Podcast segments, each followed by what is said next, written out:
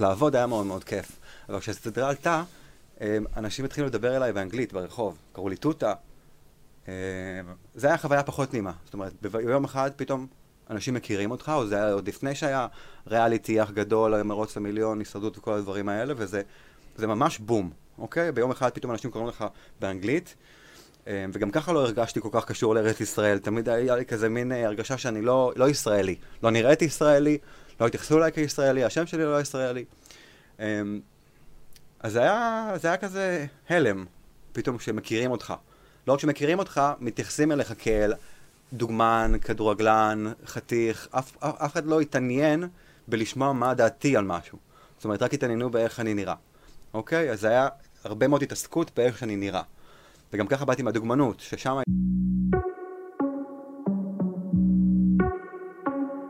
Let's go.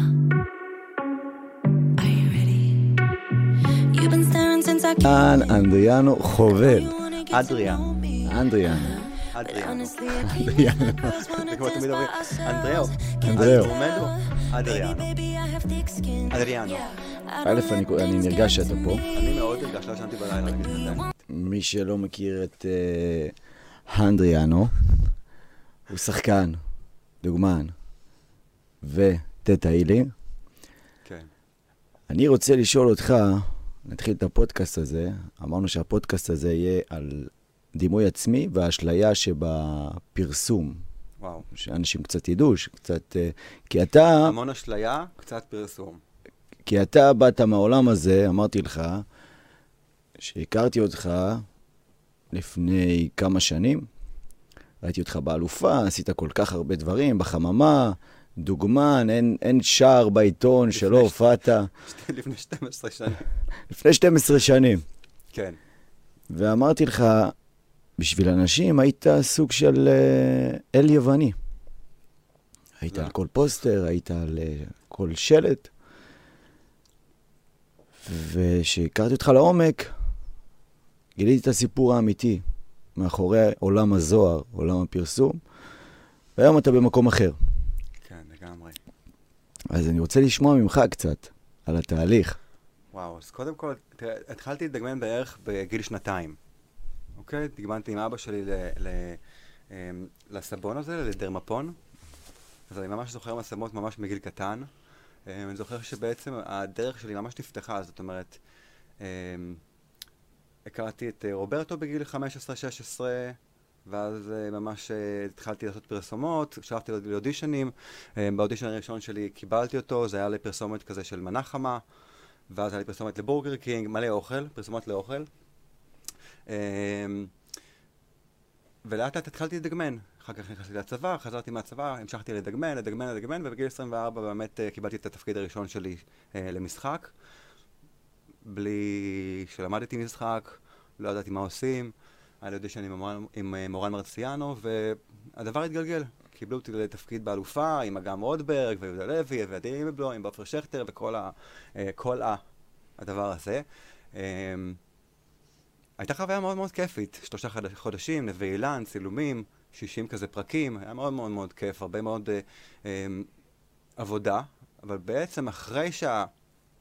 אחרי שהסדרה עלתה, זאת אומרת, אחרי שהצילומים, כי הצילומים היה מאוד מאוד כיף. זאת אומרת, לעבוד היה מאוד מאוד כיף. אבל כשהסדרה עלתה, אמ, אנשים התחילו לדבר אליי באנגלית ברחוב. קראו לי תותה. אמ, זה היה חוויה פחות נעימה. זאת אומרת, ביום אחד פתאום אנשים מכירים אותך, או זה היה עוד לפני שהיה ריאליטי אח גדול, מרוץ למיליון, הישרדות וכל הדברים האלה, וזה ממש בום, אוקיי? ביום אחד פתאום אנשים קוראים לך באנגלית. אמ, וגם ככה לא הרגשתי כל כך קשור לארץ ישראל, תמיד היה לי כזה מין אה, הרגשה שאני לא, לא ישראלי. לא נראיתי ישראלי, לא התייחסו אליי כישראלי, השם שלי לא ישראלי. אמ, אז זה היה, זה היה כזה הלם, פתאום כשמכירים אותך. לא רק כשמכירים אותך, מתייחסים אליך כאל דוגמן, כדורגלן, חתיך, אף, אף, אף אחד לא התעניין בלשמוע מה דעתי על משהו. זאת אומרת, רק התעניינו באיך אני נראה. אוקיי? אז זה היה הרבה מאוד התעסקות באיך שאני נראה. וגם ככה באתי מהדוגמנות, ששם היה התעסקות באיך שאני נראה. אז כל הזמן היה את ההתעסקות הזאת באיך שאת, בחיצוניות שלך. עזוב, אני לא יודע מה הם, במה הם התייחסו, אני התייחסתי רק איך, איך אני נראה. זאת אומרת, הבנתי שזה מה שהם אוהבים. הם אוהבים שאני נראה טוב, ואני צריך להמשיך לש... לשמור על, ה...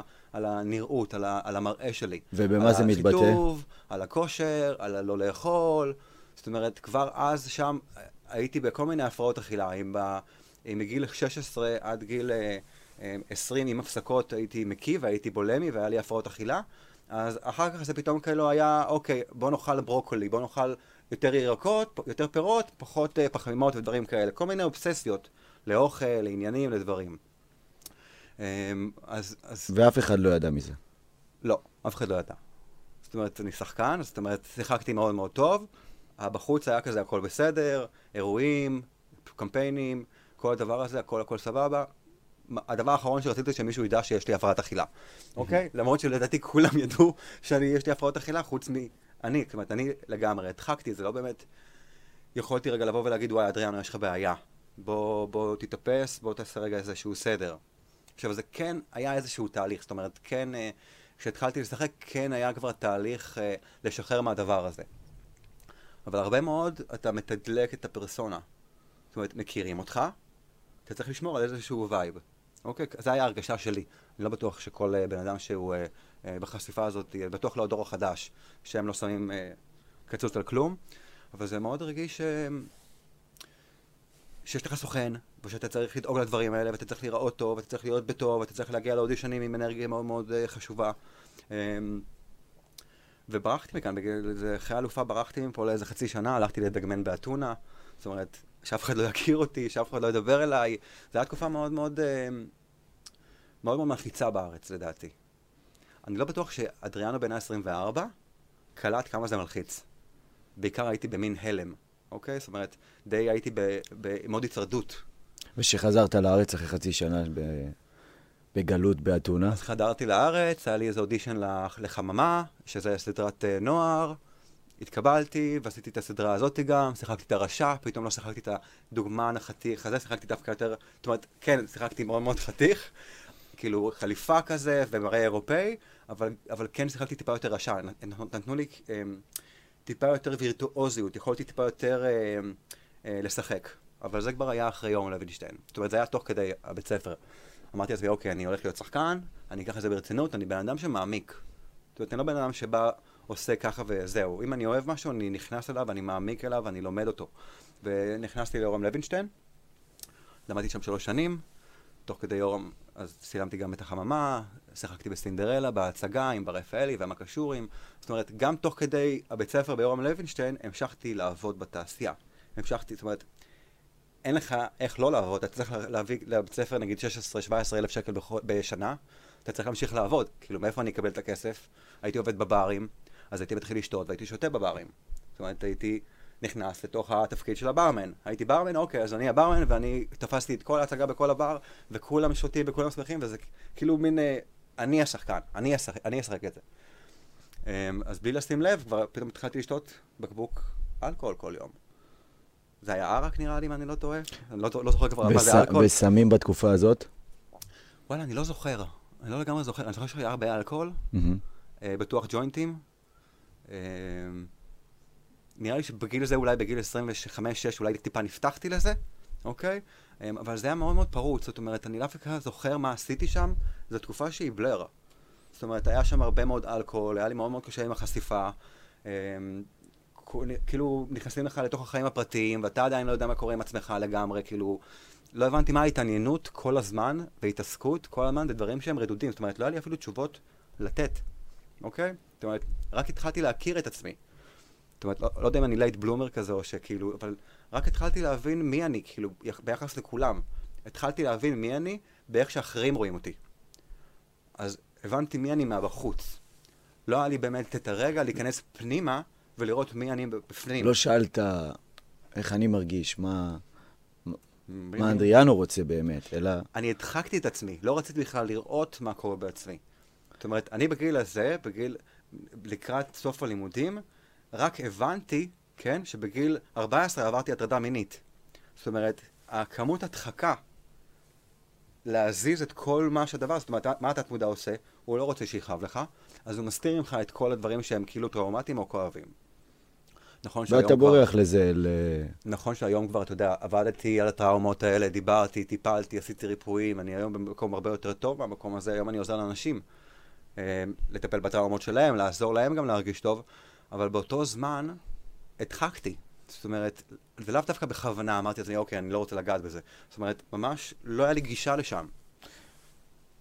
אני יכול להזדהות איתך מהמקום הזה של אה, הדבר הזה החיצוני, שאני גם עשיתי דרך, כמו שאתה יודע, ונכנסתי לעולם המשחק. וגם קידשתי את הנושא הזה של היופי, והתחילו לי הפרעות אכילה, כי היופי הוא, החיצוניות הוא נורא חשוב בעולם הזה. בעולם המשחק, בעולם הדוגמנות. אני לא עשיתי רבע ממה שעשית, אתה... והדבר הזה של כל הזמן לקדש את מה חושבים עליי ואת התדמית החיצונית הזאתי, ומה הרגע הזה שהחלטת שדי. אני לא חושב שהחלטתי שדי. זאת אומרת, הגוף שלי החליט שדי. זאת אומרת, אם אני הייתי יכול, הייתי ממשיך עם האובססיה הזאת, נראה לי עד סוף החיים שלי. אבל באיזשהו שלב אה, אתה חווה כאבי ראש. הגוף שלך תשוש.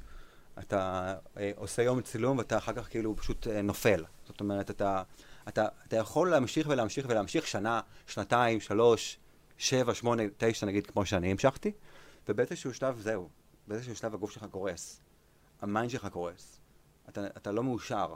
אתה מחייך לכולם, וכולם מחייכים אליך, אבל בפנים משהו כאילו מתחיל להירקב. ואז אתה משתמש בפה, ומשתמש באנשים, ומשתמש בסמים, ומשתמש באלכוהול, ומשתמש בכל מה שאתה יכול להשתמש כדי להרגיש טוב, ובאיזשהו שלב גם זה לא עוזר. זאת אומרת, הרגע הזה שמשהו השתנה, זה... זאת אומרת, הייתי במרוץ. נסעתי ללוס אנג'לס בפעם השנייה, למדתי אצל איוונה צ'אבק, משהו כמו שנתיים. הלכתי ו- ומבחינתי רציתי להיות שם, אתה יודע, קמרון דיאז, ברוס וויליס, ג'ים קרי, כל השחקנים הכי גדולים, ג'ק ניקולסון. אני תכננתי להיות שחקן הוליוודי. אני לא התאים לי הארץ. כי אתה בתוך האשליה שלך, אז הארץ כבר זה לא מספיק, הארץ זה קטן. נכון? כל השחקנים בסופו של דבר אתה עושה משחק, אתה עושה סדרות, מה אתה רוצה אחר כך? הוליווד. או בוליווד. הזמן אתה גם רוצה לקדש את הדבר הזה שנקרא אה, להיות מיוחד. אה, זה כבר בנוהל. זה בנוהל. זה בנוהל, אתה תפריד את עצמך מכולם, כי אתה תהיה נפרד, אתה תהיה יותר טוב, אתה צריך, הרי שאנשים יהיו פחות טובים כדי שאתה תהיה יותר טוב. אמ, על אף אני יודע אם אני השתמשתי בזה, אוקיי? אני הייתי יותר בריכוז עצמי. זאת אומרת, אני יותר התעסקתי בעצמי מאשר באחרים. אף פעם לא התעסקתי באחרים, לא ראיתי מה הם, או אף פעם לא קינאתי בהם, דווקא נראה לי שיותר, כאילו, מבחוץ קינו לי, ואף פעם לא הבנתי למה. כאילו, אנשים לא הבינו ש, שאני לא מרגיש טוב, שזה רק נראה טוב, אבל זה לא באמת לא באמת טוב לי, אוקיי? זאת אומרת, היום אני יכול להגיד לך שטוב לי. טוב לי, נעים לי היום. אני יודע מי אני. היום אני לא צריך uh, לשתוק בשביל להיות דוגמן. אני לא צריך לקרוא תסריטים אחרים כדי לשחק. זאת אומרת, אני יכול להגיד מה שבא לי להגיד. היום אני עוזר לאנשים להרגיש טוב מתוך המקום הזה של ההילינג, מתוך המקום הזה של ריפוי, מתוך המקום הזה שכן אפשר לשחרר טראומות, אפשר לעשות שינויים בתת מודע, אפשר לעשות אה, המון המון דברים בתהליך החשיבה שלך כדי להרגיש טוב. זאת אומרת, יש לי עסק שלם שהוא לאומנים עם שותפה, יסמין, שיש לי ממש, אנחנו ממש רוצים לעזור לאומנים, לשחקנים, רקדנים, שחקניות וכל הדבר הזה, להעלות את התדר. להבין שלא חייב להיות סובל כדי לשחק. לא צריך להיות שחקן המיוסר, לא צריך להיות האומן המיוסר, לא צריך ממש להיות בטראומות ולהרגיש את כל החיים שלך ב- ב- ב- עד לכאן בשביל להיות יצירתי. אפשר ליצור גם בכיף היום. זאת אומרת, די, האומנים המיוסרים, וההוא חתך את האוזן שלו, כאילו די, זה בעבר. יש איזה... בוא נרגיש טוב. יש איזה, אתה יודע, כולם חושבים שאם אתה אומן או יוצר או אחד מהדברים האלה, אז אתה צריך לסבול ממש ולהיות אה, בדרך של סבל כדי ליצור או, לה, או להביע את עצמך או לעשות איזה משהו שקשור ביצירה, כי זה, זה, זה ארכיטיפ של לפני המון המון שנים, שהיום אה, היום לאט לאט הוא מתפורר, אני רואה, אבל uh, הרבה אנשים חושבים שאם אתה נכנס לעולם היצירה או אמנות, אז אתה צריך uh, לאכול uh, לחם וחמאה ולסבול. אנשים סרוטים. אני סיפרתי על ההטרדות מיניות שלי, ואנשים כאילו כינו בי שעברתי הטרדה מינית, כי אני עכשיו יכול לשחק קורבן של הטרדה מינית. אני לא צריך להיות מוטרד מינית כדי לשחק קורבן מיני. אוקיי? אני יכול להשתמש בזה שמורה אחת באה ואמרה לי שאני מטומטם. זה מספיק כאב. לא צריכים לחדור לך לגוף, לא צריכים ל- ל- ל- להיות אל- אלימים אליך, לא צריכים להתעלל בך בשביל למצוא כאב. כולנו כואבים. גם בן אדם שלא עבר הטרדה מינית כואב. לכולם כואב. זאת אומרת, לכל אחד יש כאב. יש, כן, הכאב הוא תמיד יהיה שם, זה חלק מאיתנו. אז זה עוד התמכרות, זה התמכרות לסבל. בתור אחד שכאילו היה בתוך הדבר הזה, אחרי שיצאתי מזה והתחלתי לעבוד על הדברים, מהמם. אז אתה פתאום מה קורה? אתה פתאום אה, להתחיל אה, להסתכל על כל החרא, והחרא צף. ואז אתה ב-overwhelmed, אתה כאילו בשוק מכל מה שקרה, שלא ידעת עליו. זאת אומרת, איך אתה אומר, וואו, 14 שנה לא קלטתי שעברתי משהו בתור ילד. זאת אומרת, זה, זה חתיכת דבר, כאילו, המון המון זמן אתה עובר משהו, ואתה לא יכול לשים עליו את האצבע. וכשזה עולה, זה עולה. זה עולה ב-200. זאת אומרת, אם זה יורד למטה הקרקעית, כשזה צף, זה עולה, זה עולה, אתה מרגיש את זה בכל הגוף שלך, את, ה, את הטראומות האלה ש, ש, שלא לא נגעת בהם לפני. אני חושב שיש אה, יש לנו את האומץ הזה להתחבר לעצמנו, ובאמת לגלות את עצמנו, אז המון המון המון דברים עולים, כמו שאתה אומר, חרדות וטראומות ו, וסבל, והמון אנשים, שזה טיפה עולה להם, אז הם אה, נשארים במקום הרגיל שלהם, מספרים לעצמם סיפורים, פנטזיות, שאולי סבבה פה, זה גם במערכות זוגיות, זה בקריירה, באני הפנימי, במסכות שאנחנו שמים, בכל מקום. יש, הכאב עולה ו- ו- ו- וצף, ואז אנחנו אה, אומרים, אה, רגע, אני לא רוצה לפגוש אותו, אבל לדעתי, כמו שאתה אומר, רק ברגע שאנחנו באמת מסכימים לפגוש אותו ולהיכנס לדרך ולעבור דרכו, ולא לברוח ממנו למקומות, לאנשים, לדברים, לדברים חיצוניים. נורא קל לברוח מזה, כמו- כמו שאמרת, אז רק אז אנחנו יכולים באמת להתחבר לעצמנו, אם נהיה באמת מספיק אמיצים, לעבור דרך הדבר הזה. כי לדעתי כולם עוברים טראומות, ש- חוויות, לכולם יש חרדות שהגיעו מההורים שלהם, מהחו... מ- מ- ממורים, מהמון אה, מקומות. או שעד שזה לא יהיה ברירה. אתה יודע, הרבה מאוד אנשים כזה, אתה בא ואומר להם, אוקיי, כן, כן, זה מפריע לי, אבל זה לא, זה לא מפריע לי עד כדי כך. אני תמיד בגישה של, "רגע, זה מפריע? מה זה משנה אם מפריע לך טון, או מפריע לך קילו, או מפריע לך גרם? זה מפריע לך? אז תטפל בזה. זאת אומרת, אם זה מפריע, ואם אתה מרג... זאת אומרת, לא צריך להגיע היום לסבל הבלתי נסבל, לתחתית של התחתית, להגיע כבר, אתה יודע, ל... ל... לסיפורים של התחנה המרכזית, וכמו שהיינו ילדים האלה, באו אלינו ואמרו לנו, אל תלכו... זאת אומרת, לא צריך להגיע לתחנה המרכזית בשביל לקבל עזרה. זאת אומרת, אתה לא צריך לסבול, ולסבול, ולסבול, ולסבול, כדי להיות ראוי לקבל עזרה. גם אם אתה בריא, וגם אם אתה בן אדם שלם, וטוב לך, אתה עדיין ראוי לקבל עזרה. נכון. לא צריך לקבל עזרה ותשומת לב רק דרך מצוקה וקורבנות והתמסכנות. זאת אומרת, זה לא חייב, לא חייב. אני חושב שאחד הכלים הכי גדולים שיש היום, גם לתוכנית 12 צעדים, גם בכלל, לכל בן אדם, זה הדבר הזה שנקרא בקשת עזרה. זה האומץ הזה באמת, גם אם אתה בן אדם שהוא בריא והכל סבבה ונורמטיבי, לדעת באמת לבקש עזרה. כי והייתה... לימדו אותנו שאם אתה מבקש עזרה אתה חלש. כן, זה בדיוק. כן, אם אתה מבקש עזרה אז אתה חלש. כלומר, אנחנו היום לא נמצא, אנחנו לא, זאת אומרת, אנחנו לא בשואה היום. זאת אומרת, לא, לא אה, בן אדם אחד, כן, צריך לבוא נגדך ולהילחם בך כדי לקבל עזרה. זאת אומרת, גם אם אני היום במצב טוב, כן, והראש שלי מתחיל לספר לי שאני לא בן אדם טוב, והראש שלי מספר לי שאני לא ראוי, והוא מספר לי שאתה, למה אתה הולך בכלל לפודקאסט, מה יש לך להגיד, מי רוצה לשמוע אותך, זאת אומרת, הראש שלי יכול לספר לי מיליוני סיפורים. וגם, אני אגיד גם ממשהו שאני ראיתי עם התהליך שאתה עשית, אתה גם, היו לך הרבה ביקורות. וואו. המון. כאילו, ראו- הכירו את אנדריאנו כהאל יווני, הבן אדם הכי חתיך שיש. כן. זה שיש לו קוביות בבטן, זה שיש לו זה. ושעשה שינוי, לדעתי, היום אתה זורח ברמה פסיכית, רואים את זה על העיניים שלך. אני מחובר גם, אני נוכח. מחובר. וזה שאתה יודע, אני מסתכל היום באינסטגרם, בטיק טוק, תקשיב, העולם לא צריך עוד בן אדם עם six pack. זאת אומרת, יש מספיק אנשים עם קוביות בבטן. זאת אומרת, זה לא משהו שכאילו צריך עוד. עכשיו, אני כל החיים שלי הייתי שם, אוקיי? אני היום בא לי לאכול מקדונלדס, בא לי לאכול פתיתים, בא לי לאכול שניצל, בא לי לאכול מה שבא לי, אוקיי? ואם בן אדם שמחפש לראות אותי עם קוביות מתאכזב, זה בחירה שלו, שיתאכזב. הוא יכול גם לבוא ולהגיד, וואלה, אבל הוא נראה בן אדם יותר טוב עכשיו. נראה שיותר טוב לו עכשיו. עכשיו, נכון. אנשים שיבואו ויסתכלו רק על המראה שלך, ולא ייכנסו שנייה. לרגע אחד לעיניים, אוקיי? זאת אומרת, לא כל, כל בן אדם יכול להסתכל עליו בחוץ. כל בן אדם יכול לבוא ולהתלונן. כל בן אדם יכול לקום בבוקר כאילו, אוף, איזה חיים חרא וזה, וליכוס של אמא שלך וזה וזה. כל בן אדם יכול. לא כל בן אדם יכול לבוא בבוקר ולהגיד תודה. לא כל בן אדם בבוקר יכול לבוא ולשחרר את האגו שלו, ולראות את הבן אדם. ולא כל בן אדם יכול לבוא ולהסתכל לך בעיניים, ולראות בתוך העיניים שלך כמה דברים עברת. כי אני עברתי המון המון המון דברים. מה שסיפרתי פה זה על קצת קצה המזלג. ובן אדם צריך להסתכל לתוך העיניים שלך, deep, deep, deep, ולנשום תוך כדי, לצאת מעצמו, ולהסתכל על הבן אדם השני, בשביל להבין מה אני עברתי כדי להגיע היום למקום שקוביות בבטן זה לא משהו שמעניין אותי. זאת אומרת, זה לא רלוונטי.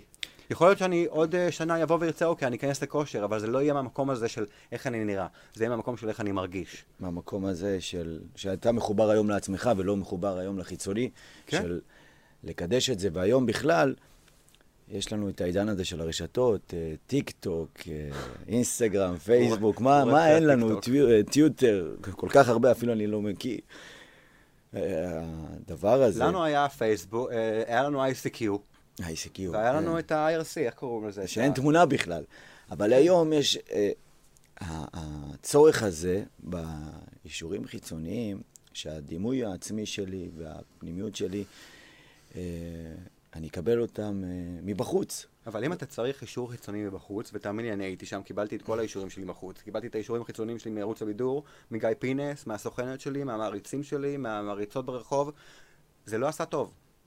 זאת אומרת, זה לא משנה מה חושבים עליך מבחוץ. אם אתה לא חושב על עצמך, ואם את לא חושבת על עצמך, שאת בן אדם טוב, שאת אהובה, שיש לך מתנה לעולם הזה, שיש לך ערך לעשות כאן, זה לא משנה מה בן אדם השני חושב.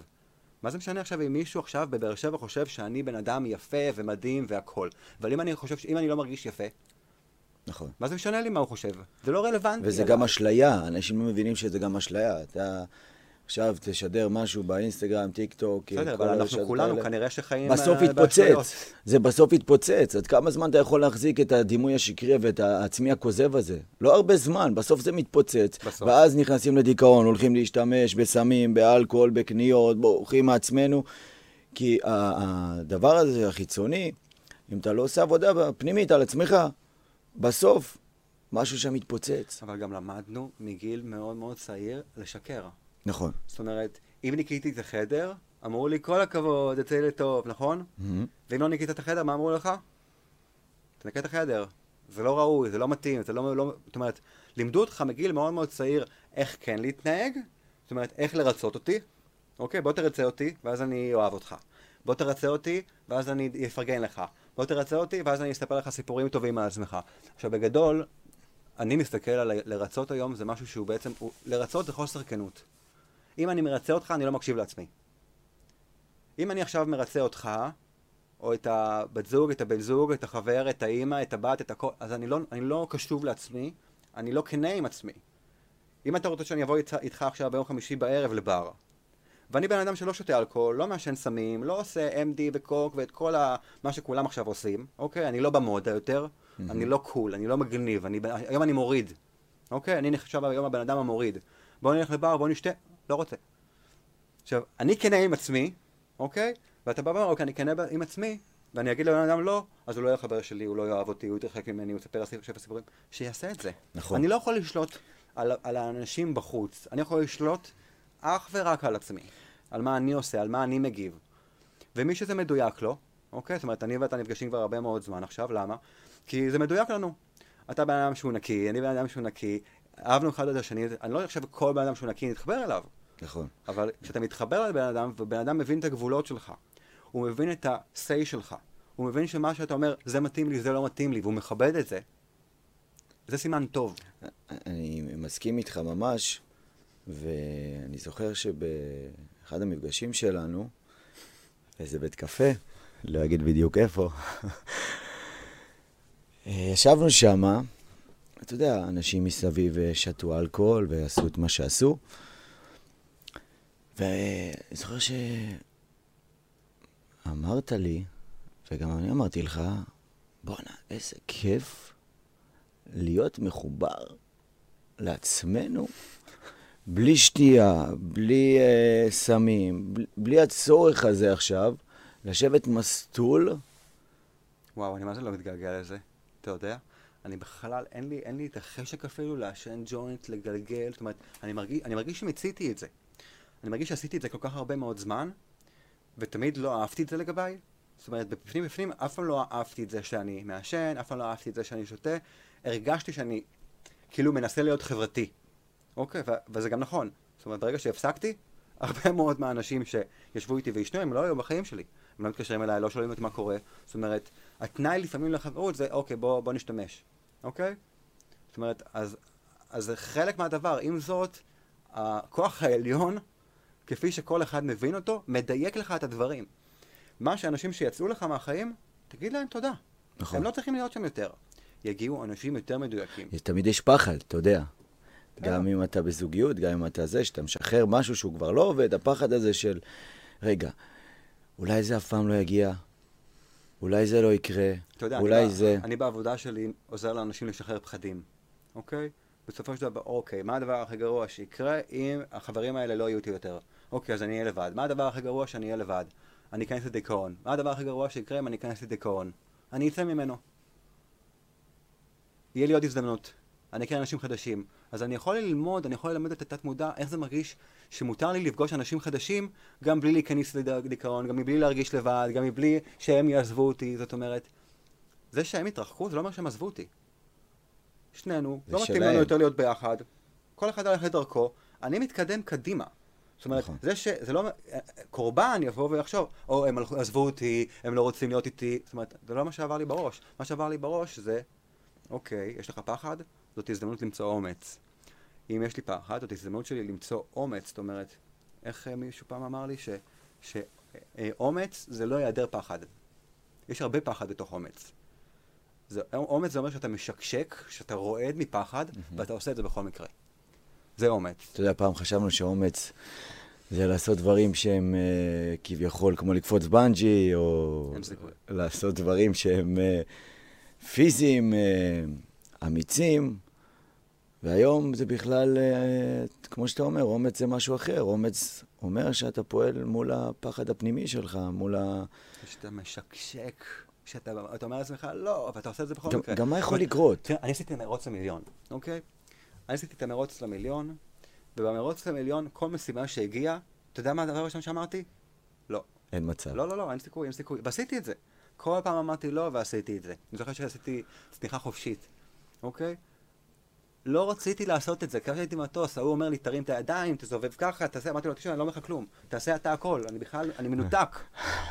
אמרתי לו, לא, אבל צריך, אני לא עושה כלום, תיקח את הידיים שלי, תפתח אותם, תעשה את הכל, אבל אני הכי נהניתי. כל אלה שהיו אמיצים ועניינים ויאללה ויאללה, הם הכירו כשהם ירדו למטה. זאת אומרת, מי שמפחד, כשהוא עובר את זה, יותר כיף לו. זאת נכון. אומרת, זה שמפחד הכי נהנה. גם בו, בסופו של דבר, אה, שאנשים ניגשים ועושים דברים שהם מפחדים מהם, אה, זה לא משנה, נטעה, לא נטעה, אני זוכר מעצמי, אתה יודע, פעם ראשונה שעליתי לבמה, זה היה קטסטרופה. מה לא עברתי? גמגמתי, נחנקתי, לא יכלתי לפתוח את הפה, וואו, וואו, מה ש... לא, לא עברתי. עברו כמה שנים. מישהו זוכר את זה? אה? זה המשפט שלי. מה יקרה עוד 5,000 שנה? מישהו יזכור שגמגמת שם? לא. עוד, עוד, עוד מיליון שנה. זה יהיה רלוונטי? אתה חושב שעוד עוד, אה, אה, אלף שנה, אלפיים שנה, עשר אלף שנה, מישהו יזכור את ביבי ואת פרס ואותי אף אחד לא ואותך? זוכר כלום. מה זה רלוונטי? זה לא רק שלא זוכר, זה... הפחד הכי גדול לדעתי זה שאנחנו זוכרים שלא עשינו. שהשנים עוברות ואתה אומר לעצמך שאתה... וואי, איזה באסה, אם יכולתי חבר היה לנסות. בא אליך והיה אומר לך, יואו, תקשיב, גמגמתי ועניינים וזה, מה היית אומר לו? אין בעיה, בוא נלמד וננסה שוב. כן. אבל לעצמנו, וואו, איזה, איזה כישלון. אנחנו הכי ביקורתיים כשזה מגיע אלינו. נכון? אנחנו הכי שיפוטיים, הכי ביקורתיים. אני זוכר שפעם אחת הרמתי אליך טלפון, אמרתי לך, תקשיב, יש לי המון המון המון ביקורת, למרות שאתה יודע, אני אומר לאנשים ואני מלווה אנשים, אבל לפעמים זה פוגש אותך והראש שלנו, לפעמים הוא חזק. והכלי הזה של בקשת עזרה, שהתקשרתי אליך, הרמתי לך טלפון, ולא התביישתי. אמרתי לך, תקשיב, אני, יש לי הרבה ביקורת, מה אני עושה איתה? אני כרגע. לך, אני אגיד לך, זה שאני לא ביקשתי עזרה המון שנים, בילדות שלי זה שלא ביקשתי עזרה וחשפתי ש... זאת אומרת, כל הבולמיה, כל הדימוי גוף, כל הדברים שעברתי אחרי, זה כאילו טיפלתי בטראומה הראשונה שהייתה לי. זאת אומרת, אני חושב לעצמי, למה שבכלל תלך ותלך להקיא? זאת אומרת, בגלל שלא חשפתי את הדברים, אחד הדברים שעבדתי עליהם והתחלתי לחשוב מה טוב בזה, זאת אומרת, מה טוב, מה היה טוב בלהקיא, זה שהרגשתי הקלה, הרגשתי ששחררתי, אוקיי? זאת אומרת, כשאתה מבקש עזרה, אתה משחרר את זה, אתה מוסר את זה ממך. זה היה הפעולה שלי בתור אה, בן אדם שהוא מקיא כמה פעמים ביום, זה כי הייתי צריך לשחרר ממני משהו. עכשיו, לא שחררתי את הסודות שלי, נכון? כי שמעתי אותם חזק, כי אוי ואבוי מה יקרה, אוקיי? יש עדיין אנשים שיראו את הפודקאסט הזה, והם יגידו, וואו, הוא עבר הטרדה מינית, הרי כל מה, שאני, כל מה שפחדתי בתור ילד, זאת אומרת, mm-hmm. גבר לא עובר הטרדה מינית, זה רק נשים עוברות הטרדה מינית, כל מיני מיתוסים כאלה, אוקיי? כי אף אחד לא דיבר כשאני הייתי ילד על, על הדברים האלה, היום מדברים על זה. היום יותר ויותר גברים חושפים את הדברים האלה, אוקיי? זאת אומרת, אני מהחלוצים, אני, אני פרסמתי את זה כבר עוד לפני המון זמן שעברתי את הדברים האלה. אז חלק מהדבר הזה זה לבוא לראות את הילד הזה שבבית, שבא ואומר, אם אני הייתי, כשהייתי בגיל 14, הייתי שומע מישהו בא ואומר, ועוד לא מישהו עכשיו שמפחד, זאת אומרת, מישהו שאומר את זה באמת, זה מה שעברתי. אני לא יכול לשנות את מה שעברתי. אני גם לא צריך להתבייש במה שעברתי. בן אדם שעובר בגיל 14 הטרדה מינית, אין לו אשמה. הוא ילד, הוא לא אמור, אני... הוא לא אמור להציל את עצמו מהדבר הזה. אני חושב שכל החרדות והטראומות שלנו שאנחנו עוברים, כולם עוברים. נכון. אם זה הטרדות ואם זה אה, אלימות פיזית לבד. או מילולית. אתה חושב שאתה לבד. אז זהו, זה... שזה רק לך. זה, אתה לא אשם. נכון. אתה לא אשם. ואם אני, אני יכול להגיד מתוך העולם שלי. וגם את לא אשמה. זאת אומרת, כל בן אדם שעובר דבר כזה, הוא לא אשם והיא לא אשמה. זאת אומרת, מי, ש, מי שמנצל את, ה, את, ה, את הדבר הזה, מי שמנצל את הרגע הזה, הוא צריך לשלם את העונש. נכון. זאת אומרת, הוא אשם במה שהוא עשה. הוא לא שלט על הדברים שלו. אני מסכים איתך, יש משהו שאנחנו עוברים אותו, ואנחנו, אתה יודע, אני יכול להגיד מתוך העולם שלי שבחרתי בדרכים שהן לא כל כך טובות, ופשע, וסמים, ובלגן, ו... ו... אתה יודע מה הכי אמיץ בסופו של דבר, תמיר? זה לסלוח לעצמנו, אוקיי? אני סלחתי לאלה שהטרידו אותי, ואלה שתקפו אותי, ואלה שאני סלחתי להם. כי אני לא הולך לשמור מקום בתוך הלב שלי ובתוך המוח שלי בשבילם. נכון. זאת אומרת, אני, אני סלחתי. אבל אני רוצה להגיד לך שעברנו את כל מה שעברנו, אבל יש רגע בחיים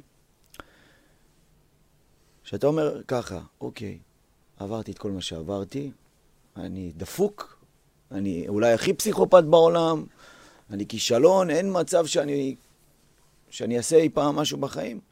יש את הרגע הזה שאתה תופס את עצמך ואומר, עכשיו אני לוקח אחריות ומנקה את כל מה שהיה. כל מה שהיה, היה. אני לא יכול לעשות עם זה כלום, אבל עכשיו אני יכול לקחת אחריות ולצאת למסע ולעבור את המסע הזה מאפס. להוריד את התרמיל שלי, לרוקן אותו, להוציא את הכל ולהפסיק להגיד, אני ככה ואני ככה ודפקו אותי והרסו לי והיה, אתה יודע, וטראומות והטרדות ואת כל מה שעברתי. ולהתחיל לקחת אחריות.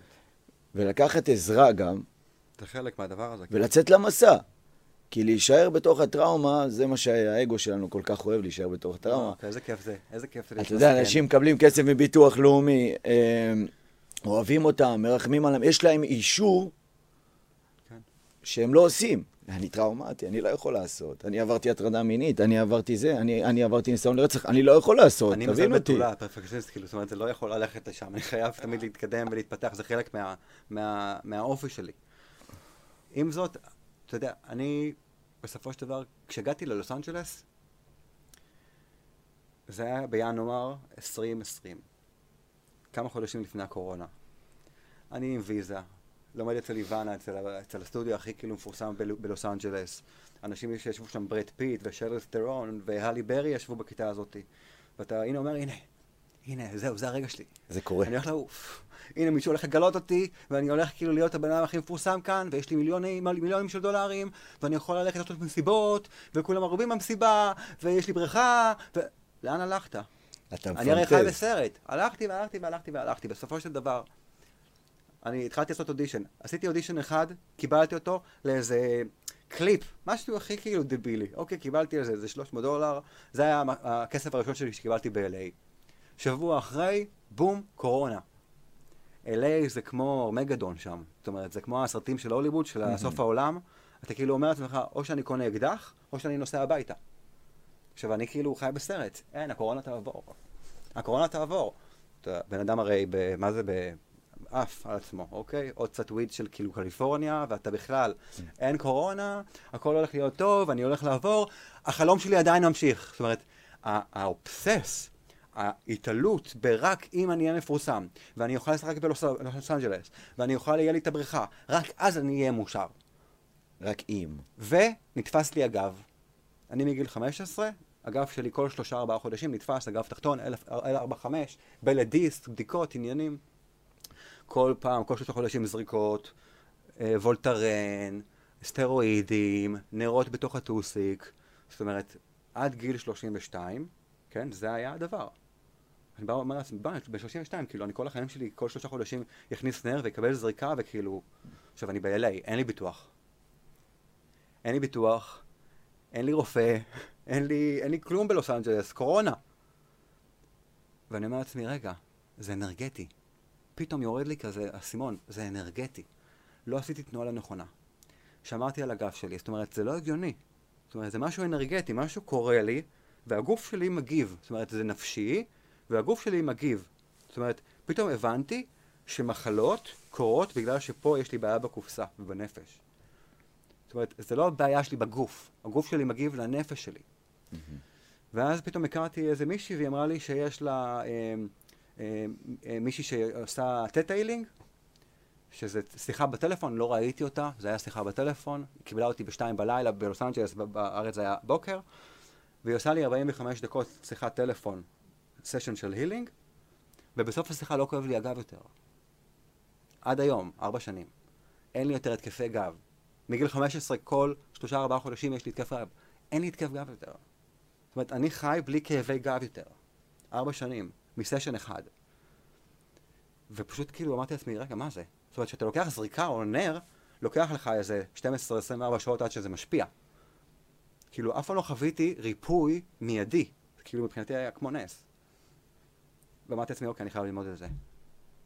אני חייב ללכת ללמוד את זה, אני חייב להביא לאנשים בארץ את השיטה הזאת, שגם הם יוכלו לחיות את החיים שלהם בלי כאבים, בלי טראומות, בלי כל הדבר הזה. ואחר כך המשכתי כמובן לטפל בעצמי. והיום אני מלמד את זה. היום אני מלמד אנשים להיות מרפאים. זאת אומרת, זה הזוי. מהריכוז העצמי המטורף שהיית בו, כן, והיום לא לתת חושב, לאנשים. אני לא חושב בכלל ללכת לעשות אודישן.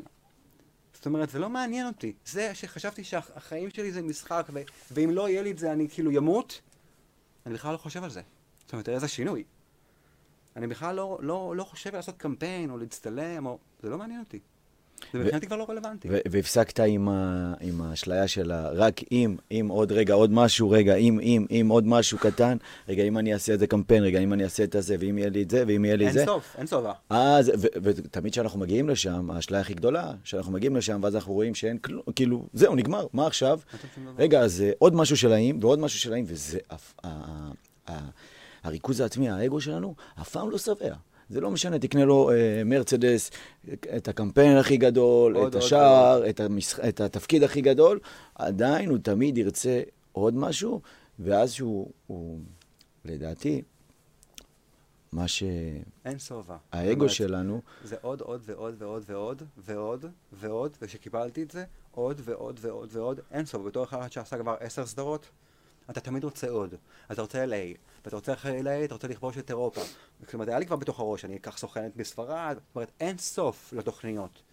עם זאת, אמרתי לעצמי, ברגע ששחררתי, הבנתי ש, שהיקום מתכנן לי משהו אחר.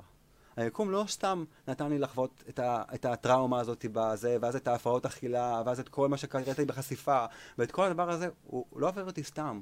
הוא העביר אותי בשביל שהיום אני אוכל לעבור, לטפל בהרבה יותר אנשים. זאת אומרת, אנשים שעברו את הדברים שאני עברתי, אני יכול לטפל בהם. זאת אומרת, יש לי היום הרבה יותר קהל של אנשים שאני יכול לעזור להם, כי אני כבר עברתי את זה ואת זה ואת זה ואת זה ואת זה ואת זה ואת זה. אתה מבין? זאת אומרת, לא העבירו אותי סתם את כל, ה, את כל הטירונות הזאת, אני קורא לי. זאת אומרת, אני היום יודע שזה בשביל שהיום אני אוכל לעשות את מה שאני עושה. היום אני עובד, אני בכלל לא מרגיש שאני עובד. אני עושה שבע, שש, שש, שבע סשנים ביום, וטוב לי. ואין לך? את הכפיים. אני לא צריך כפיים. אין לך כפיים. זה הזוי. תקשיב, זה הזוי. זה ממש, זה הזוי. זאת אומרת, זה שאני לא, לא צריך כפיים, שאין לי את הרצון, זה הזוי.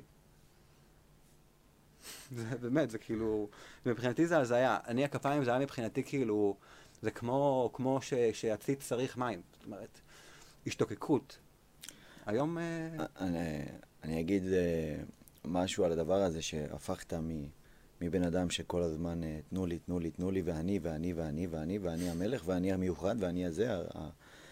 הדבר הזה שלדעתי רוב האנושות מתמודדת איתו עם הריכוז העצמי המטורף.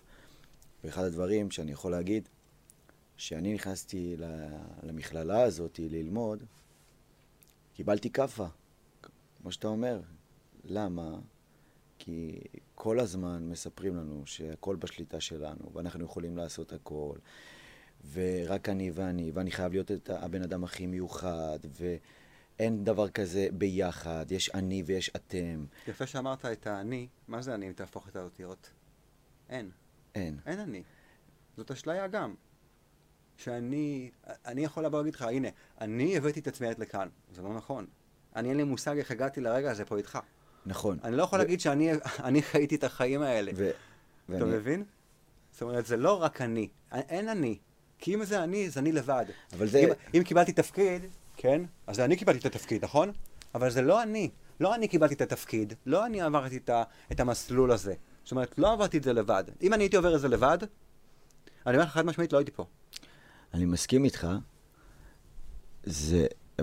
אני ואין, זה, זה בדיוק זה, אבל המקום הזה שאנחנו יושבים בו עכשיו, במכללה הזאת, הגעתי לפה, חשבתי ש... תקשיב, אני עשיתי כמה דברים בחיים שלי, למדתי NLP, קואוצ'ינג, עשיתי דברים שקשורים לעולם ההתפתחות, אבל תמיד מלמדים אותנו שאני ואני ואני שולט, ואני יכול לשנות את כל התמונה, ואני ואני ואני ואני, מי לימד אותך את זה?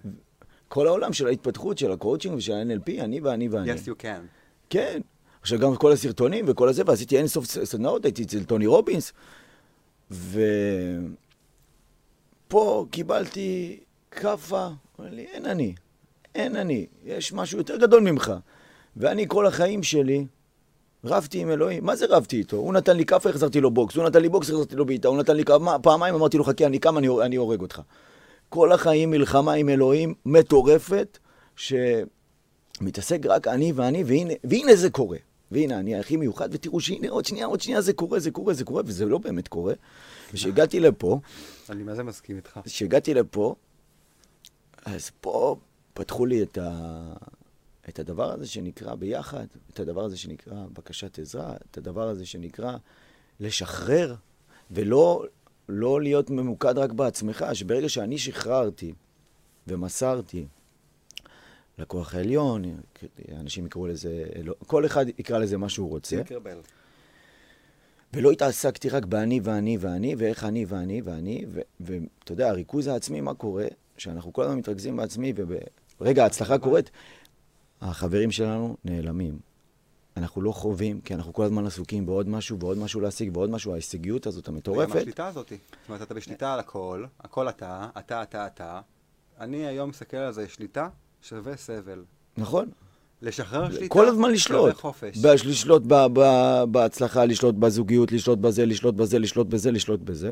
תראה, אני לא אשקר לך. אני מבחינתי, אתה יודע, היה לי הכי כיף לשלוט, הייתי כותב לך את מה אתה אומר ואת מה אני אומר. אני מבחינתי הייתי רוצה לשלוט בשליטה על כולם, שכולם יעשו מה שאני אומר, ואיזה שעה הכי מתאים לי. שיעשו את כל מה שאני רוצה, איך שאני רוצה, מתי שאני רוצה, בלי להתווכח. נכון? נכון. עם זאת, מה לעשות שיש דבר כזה שנקרא בחירה חופשית ורצון חופשי, וחוק מאוד גדול ביקום שבא ואומר שכל אחד בוחר לעצמו את מה הוא רוצה. זאת אומרת, אני לא יכול לבחור לך שתהיה לך חיים עליהם ושתהיה עשיר. זאת אומרת, אולי אתה לא רוצה. זאת אומרת, אני לא יכול לאחל לך דברים, אוקיי? כל מיני אנשים שבאים ואומרים, יואו, בבקשה, ושהבן שלי יהיה ככה ו... תפסיק להתעסק בו. נכון. אני לא אהבתי שדאגו לי מה יהיה איתו, ואיך הוא ירגיש, ומה יהיה, ומה זה. זה לא כיף שדואגים לך. על- הכלי הזה, הלשחרר, הלשחרר הוא, הוא, הוא מאוד קשה לאנשים, כי זה גם חוסר ודאות. אנחנו, אנחנו כן עושים את הפעולות, את מה שצריך, ומשחררים את זה. משחררים ורואים, וברגע שאנחנו פתוחים, אני יכול להגיד לך, הניסים שקרו לי הם מטורפים. תראה, אנחנו יושבים פה באולפן, אה. באולפנים אחרים, אני יכול להגיד לך שסגרו לי את הדלת בגלל העבר שלי, והנה, תראה, ברגע ששחררתי, עשיתי את הפעולות ושחררתי מה שלמדתי פה, פתאום אני יושב פה באולפן, אולפן טלוויזיה, ואלוהים מזמן בדיוק את הדברים הנכונים, והכרתי אותך אבל בדרך. זה ברגע שאתה מבין שאתה לא יודע מה אתה רוצה. אני לא יודע מה אני רוצה, באמת. אל, אתה, אל תגיד את זה, כי אנשים מאוד מפחדים מזה, זה כל כך מדויק אני שאנשים, מבין. אתה אומר להם, רגע, אני עושה את הפעולות, אני מוסר אותם. אז אנשים אומרים לך, רגע, רגע, אתה חייב לשלוט, רגע, תגיד לי בדיוק מה אתה רוצה, תגיד לי... אבל לימדו אותם שאם הם לא יעמדו על זה, זה לא יקרה. זה הפחד שזה לא יקרה, שהם חייבים להיות על זה. עכשיו, באיזשהו שלב, כמו שאמרת, כמה זמן אתה יכול להיות רק אתה על זה? כמה זמן אתה יכול להחזיק? ואני אומר לך שאני רואה אנשים גם בני 50 אתה מגיעים אליי. יכול להחזיק הרבה אם אתה משתמש. בסדר, אם אתה לא משתמש בסמים, אתה משתמש במשהו אחר. נכון. כל אחד משתמש אז אתה בורח. העניין הוא, זה, זה איזשהו מאוד מאוד קלילות, איזשהו כיף. זאת אומרת, אם אנשים יבינו את, ה, את התורה מאחורי הדבר הזה, שאני לא יודע מה אני רוצה. אבל אני יכול לבקש מהיקום שיביא לי את מה שאני באמת צריך. כי הרי הגענו לכאן, הנשמה שלנו הגיעה לעולם הזה, כן? כדי להשתפר, כדי לגדול, כדי לחוות, כדי ליהנות גם, אוקיי? היא לא סתם באה לכאן. היא, אחרי שאנחנו, גם הנשמה שלנו הולכת מכאן, כשאנחנו מתים, אנחנו חוזרים הביתה, הנשמה שלנו חוזרת הביתה, היא יכולה להחליט לבוא לכאן שוב. זאת אומרת, אין סוף חיים. אוקיי? מוות זה משהו פיזי. זה משהו פיזי. הגוף מת. אבל הנשמה היא אינסופית. האנרגיה היא אינסופית. אין התחלה ואין סוף. אוקיי? זאת אומרת, האנשים חושבים שאנחנו נמצאים כאן 5,000 שנה. אנחנו נמצאים כאן אין סוף זמן. ואנחנו ממשיכים וממשיכים וממשיכים וממשיכים ללמוד ולהתקדם ולהשתפר. בשביל זה יש לנו היום מלחמות, בשביל זה יש לנו היום חדשות, בשביל זה יש לנו. היום לחץ. למה יש לחץ? כדי שיהיה לך הזדמנות להירגע. ברור, זה לא רק זה. למה, למה עושים לנו את הלחץ? למה החדשות עושות לנו חרדות? למה העולם הזה עושה לנו זה? לא יודע, אני לא רואה חדשות. יש גלגל נורא ברור של כסף. אם ילחיצו אותנו יותר, אנשים יקנו יותר, ישתמשו יותר, וזה גלגל של כסף. וכ... לא, איך אנשים מצליחים... אוקיי, אבל בן אדם שיש לו מלא מלא כסף. אנשים חושבים שאלה שיש להם כסף, לא נשבר להם הלב, לא כואב להם, הם לא נהיים חולים. זאת אומרת, בן אדם בסופו של דבר, אוקיי, אז יש לו מלא מלא כסף. בגלגול הבא, אולי לא יהיה לו כלום. לך תדע, בן אדם שיש לו מלא מלא כסף עכשיו, שבגלגול הבא הוא היה עני ברחוב ולא היה לו כסף, הוא היה הומלס. אנחנו יודעים משהו? זאת אומרת, כל ההבנה הזאת שאנחנו יודעים, אנחנו לא יודעים כלום, אנחנו לא יודעים, אולי הבן אדם הזה עכשיו, אחרי כל מה שהוא עבר בחיים שלו, מגיע לו שיהיה לו את הכסף הזה. הוא תורם עניין, זאת אומרת, אנחנו כל כך צרי עין למה קורה מבחוץ, אוקיי? אנשים היו באים לפעמים, אדריאנו ואדריאנו ואדריאנו ואדריאנו, אבל אני הייתי בסבל. אני הייתי חוזר מאירוע, הייתי מתקלח ובוכה. מישהו ראה את זה? מישהו ידע על זה? אז זאת אומרת, בואו נסתכל טיפה יותר עמוק. בואו ניכנס שנייה יותר לבפנים. בואו נפסיק לראות, כן? ונתחיל להרגיש מה קורה עם הבן אדם. מה הרטט שיש בו. יש לנו רטט מסוים. אם אני בתהליך מחשבה מסוים, כן? שאני בן אדם טוב, אני עוזר לאנשים, אני עושה את הפעולות שלי, אני מתרגל הודיה, אני מתרגל שמחה, אני אדיב, אני, אני, אני נחמד, אני, אני, אני מרטיט איזשהו רטט ליקום, והיקום מחזיר לי את זה, אוקיי? מהמם. בצורת אנשים, בצורת כסף, בצורת uh, מזון, בכל מיני צורות. עכשיו, אם אני מרטיט מחשבה אחרת, כולם שונאים אותי, אני לא טוב, אני לא ראוי, יתפסו אותי, אני, אני, אני מתחזה, כאילו, את כל הדבר הזה, חוסר ביטחון. אני מרטיט גם דברים שהיקום יביא לי הזדמנויות לתרגל את החוסר ביטחון שלי לביטחון. נכון. אוקיי? זאת אומרת, היקום תמיד בא לעזור לנו לגדול. הקורבן יבוא ויגיד, הנה זה קורה לי, והאדם אדם שרוצה להתפתח יבוא ויגיד, הנה זה קורה בשבילי. מזה אני יכול ללמוד משהו, אני יכול לגדול, אני יכול לעשות עוד משהו בחיים נכון. שלי. היקום תמיד מזמן לנו את הדבר הנכון. אז תסמוך עליו. והשאלה... אז נסמוך על אני היקום. תמיד סומך עליו. והשאלה היא, האם אנחנו מספיק אמיצים לעשות עם זה משהו או לברוח מזה. או כי תמיד הוא מזמן ויש את הפחד הזה, רגע, אני אעשה, אני לא אעשה. כן. ואם אנחנו נהיה מספיק אמיצים, אז נעשה ונגלה את ה... אני... אני אגיד לך יותר מזה. אם אתה לא תקשיב לסימנים שמגיעים לך, כן? הסימנים יתחילו להגיע יותר רחוק ויותר לאט. נכון. אז זאת אומרת, ההזדמנות שלך לגדול כל פעם תהיה אחרת. אם אתה כן תקשיב לסימנים, הם יתחילו להביא, כל, יתחיל להגיע כל יום, כל רגע, שאתה בכלל תצטרך לשאול שאלות. אתה תדע מה אתה אוכל היום, אתה תדע לאן אתה הולך, אתה, אתה תדע הכל. אם אתה תהיה בסימנ... עובד עם הסימנים של היקום, אתה תדע הכל. אנחנו דיברנו על פודקאסט, שלושה ימים אחר כך אתה אומר לי, אדריאנו, מצאתי אולפן, מצאתי הכל. וואו, זה היה מטורף. זאת אומרת, כשאנחנו, זה, זה העניין של תזמון. תזמון אלוהי, the divine time, בא ואומר שהכל קורה בדיוק בזמן שהוא היה אמור לקרות, שהכל קרה כמו שהוא היה צריך לקרות, ושהכל מגיע בדיוק בזמן הנכון. עכשיו, אם אני רוצה שזה יגיע לי עכשיו, תביא לי את זה עכשיו, אני רוצה שזה יגיע עכשיו, אבל היקום לא מוכן שזה יקרה עכשיו, אוקיי? תחשוב שאתה תבוא ותכיר את הנשמה התואמת שלך. אבל אתה תזמן אותה ואתה רוצה אותה עכשיו, כי אתה מוכן לזוגיות. מהמם. אבל הנשמה התואמת שלך, כן? עדיין היא לא עוד מוכנה. לומדת משהו בזוגיות אחרת. אז מה אתה עושה בזה בעצם? אתה נלחץ סתם.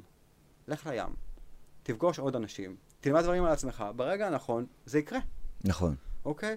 עכשיו, אנשים בלחץ כי הם לא מבינים והם לא סומכים על היקום שזה יקרה.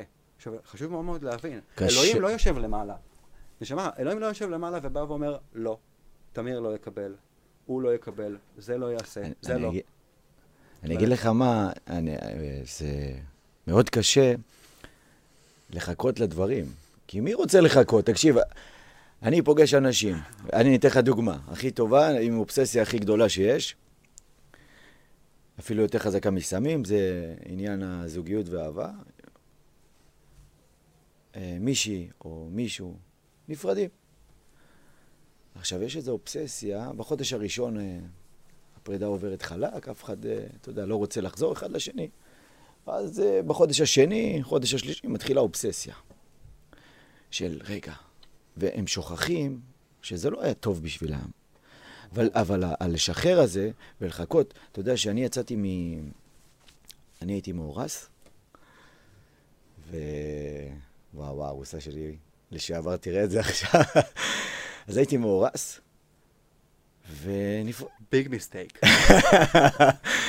ונפרדנו. עכשיו, כשנפרדנו,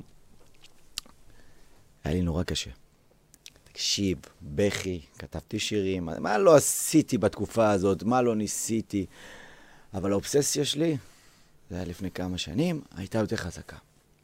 ניסיתי, לא רציתי לשמוע אנשים בכלל. מאיפה לא הלכתי למתקשר, הלכתי למטפלים, אה, לא, לכל מקום הלכתי בשביל שיעזרו לי לא לשחרר את האובססיה, להחזיר אותה. ואמרתי, זה הדבר הכי טוב שקרה לי בחיים, אין מצב, וזה, וזה זה, זה מדויק לי, וסיפרתי לעצמי כל כך, ועשיתי דברים מטורפים בשביל להחזיר אותה. סיפרתי את זה בפודקאסט הקודם, באמת. ואתה יודע, אתה לא רוצה, באובססיה, שאנחנו נמצאים באיזו אובססיה להצלחה, או לזוגיות, או למקום מסוים שאנחנו כל כך רוצים, אנחנו לא מוכנים לפתוח את המחשבה הזאת שאלוהים כנראה יזמן לנו משהו יותר מדויק ויותר טוב.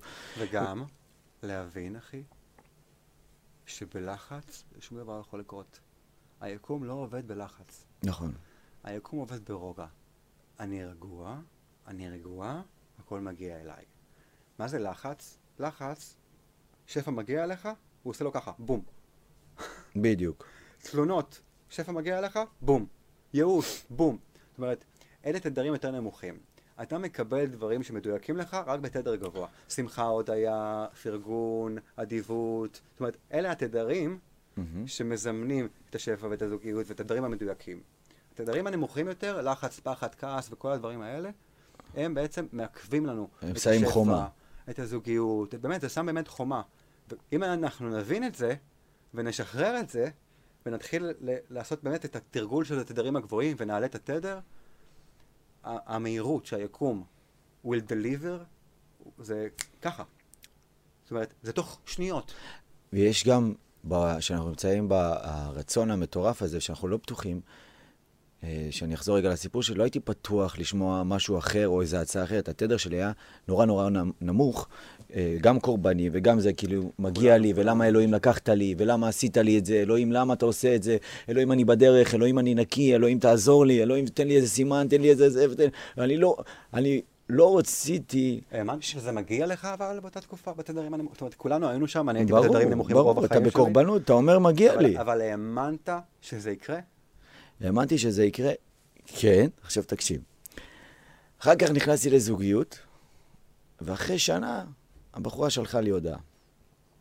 זאתי שרדפתי אחריה כך. תפוס. איך? כשאתה תפוס. שאני תפוס. הגיוני.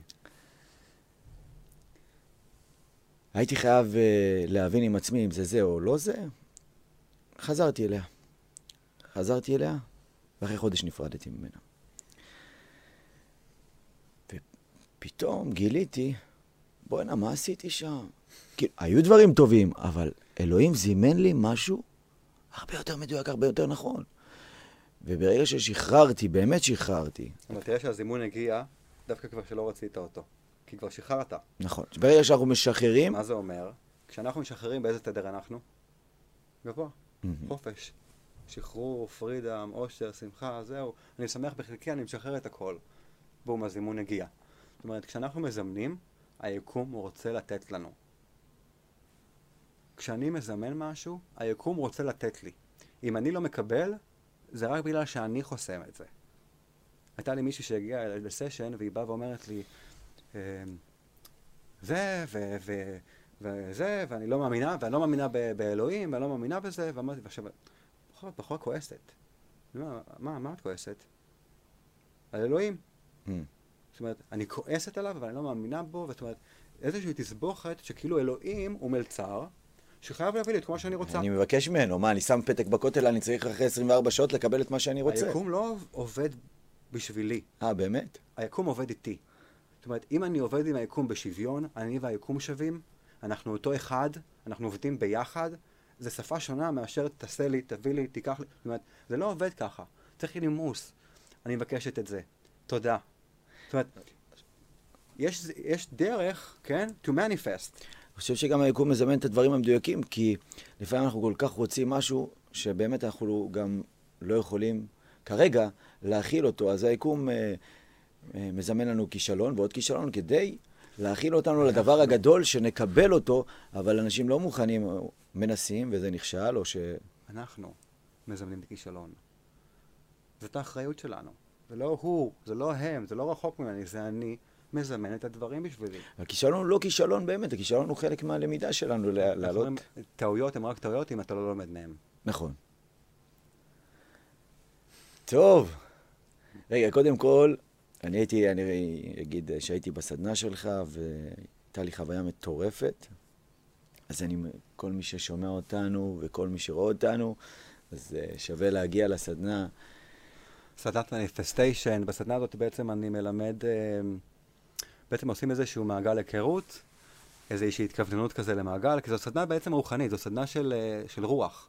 אה, ואז אני נותן כל- כללי יסוד בעצם לאיך מעלים את התדר, כי צריך תדר גבוה כדי לזמן, ואז איך כותבים זימון, ואז יש זמן לכתוב, ואנחנו עולים בעצם לתטא, לגל במוח שאחראי על החלימה, זאת אומרת ככה שהכל יהיה מאוחד. וזהו, סדנה מהממת. אנשים שולחים לי הודעות, קיבלתי, קיבלתי, קיבלתי, זה מאוד מאוד כיף לשמוע. שווה, אני אגיד על הפודקאסט שזה קרה. אמ, זהו, ראיינו חובב. כן, זימנו את זה. שלא כן, שיבינו, הנה אנחנו אנחנו זימנו את זה. פה. איך היה כן. לך? היה לי מדהים, היה לי מאוד מאוד כיף, היה לי כיף להתראיין איתך, והיה לי כיף לשמוע אותך.